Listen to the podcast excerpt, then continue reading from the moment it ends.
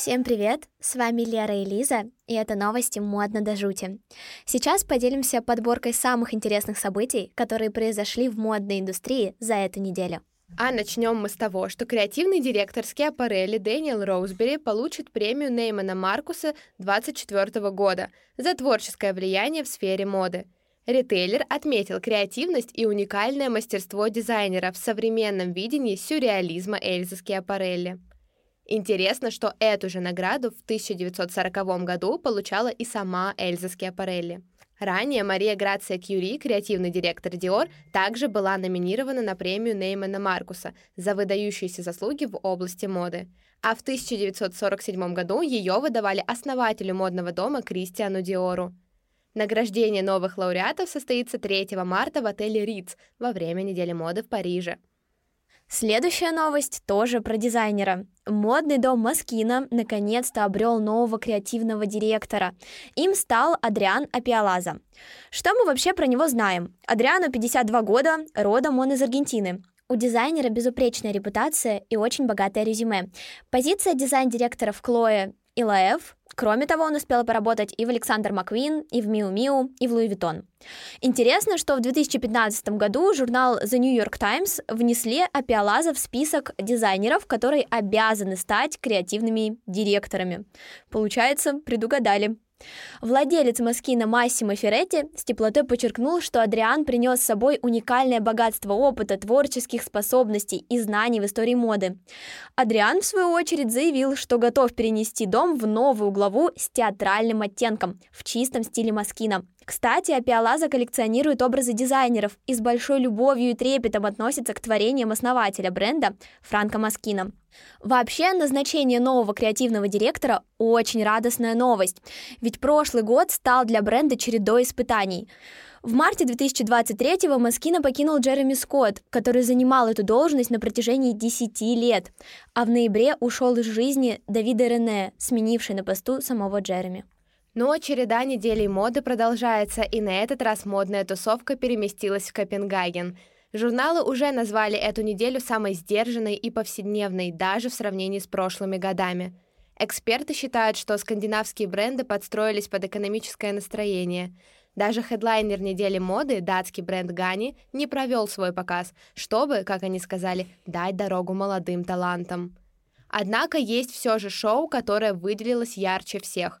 Это бренд Паулина Руссо из Лондона – Танцоры держали в руках гигантские розовые воздушные шары, перемещались по скульптурному пространству, которое, как отметила корреспондент американского Vogue Меган Салливан, описала как «Стоунхендж в Ибице». Редакторы, которые пропустили мероприятие из-за брендовых ужинов, даже расстроились, что не увидели этот перформанс. Ну, также коллекция порадовал и скандинавский Рик Оуэнс, он же бренд Han Kjøbenhavn. Творческий дуэт из Дании вдохновился спортивной готикой. В качестве аксессуара бренд предлагает металлические цепи с баскетбольными мячами. Коллекция называется «Тишина», и вместо музыки на шоу эхом разносились грохоты и стуки. Но если этих ярких показов вам мало, мы нашли для вас порно, которое можно посмотреть вместе с подругой. Бренд Dsquared показал горячий весенний летний campaign. Новую коллекцию стилизовали под бэкстейдж порнофильмов 90-х годов. Воплощать идею доверили художнику и режиссеру Наде Ли Коэн. В итоге получилось пять коротеньких видео, полностью передающих атмосферу того времени. Главными героями съемки стали модель 90-х Наташа Войнович и Тони Уорд. Чтобы достичь эффекта максимального погружения в атмосферу съемочного дня, текст актерам раздали прямо перед самым началом съемок. Советуем посмотреть и оценить эту провокационную идею. Ну а компания Hugo Boss решила удивить другим способом. Они представили новые рекламные билборды. Бренд спроектировал 10-метровую голограмму супермодели Жизен Бюнхен и южнокорейского актера Ли Мин Хо. 3D-версии знаменитостей прошли перед Лондонским мостом в честь выхода новой весенней коллекции. Президент по маркетингу заявила, что бренд намерен использовать современные технологии для создания более увлекательного контента и сближения с аудиторией. Бюнхен и Минхо – амбассадоры весеннего кампейна под названием «Путешествие к самоопределению». Хьюго Босс сделали акцент на личном выборе и внутренней силе и призывают в рекламных роликах быть своим собственным боссом. Ну а следующая новость про российских креаторов. Как приятно узнавать, что они завоевывают сердца людей и брендов по всему миру. На этой неделе аж две таких приятных новости. Во-первых, визуальная художница Полина Осипова сделала ролик для бренда украшений Сваровски в честь выхода их новой коллекции The Wonder of Love, о которой мы рассказывали в позапрошлом выпуске новостей. Видео получилось очень нежным. Под мелодию ксилофона Полина двигает украшения из новой коллекции, как будто играет на каком-то инструменте. Во-вторых, королева сердец Востока, шейха Моза, вторая жена бывшего эмира Катара, выбрала кутюрный образ от Ульяны Сергиенко для открытия женского центра и мечети в Дохе.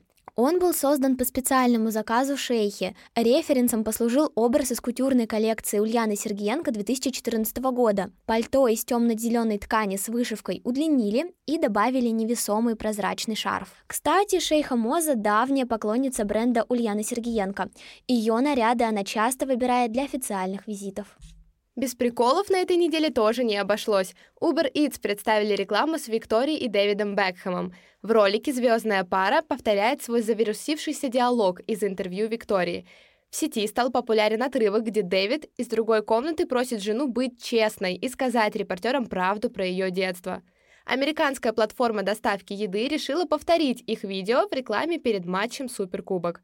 Бекхэм также подшутил над Викторией, но на этот раз про масштаб рекламы. В видео вспомнили даже Дженнифер Энистон, имя которой специально произнесли с британским акцентом. И последняя новость о ТикТоке. Пока мы в России пересматриваем по тысячному разу видео платформы двухгодичной давности, из сервиса начали пропадать музыкальные треки.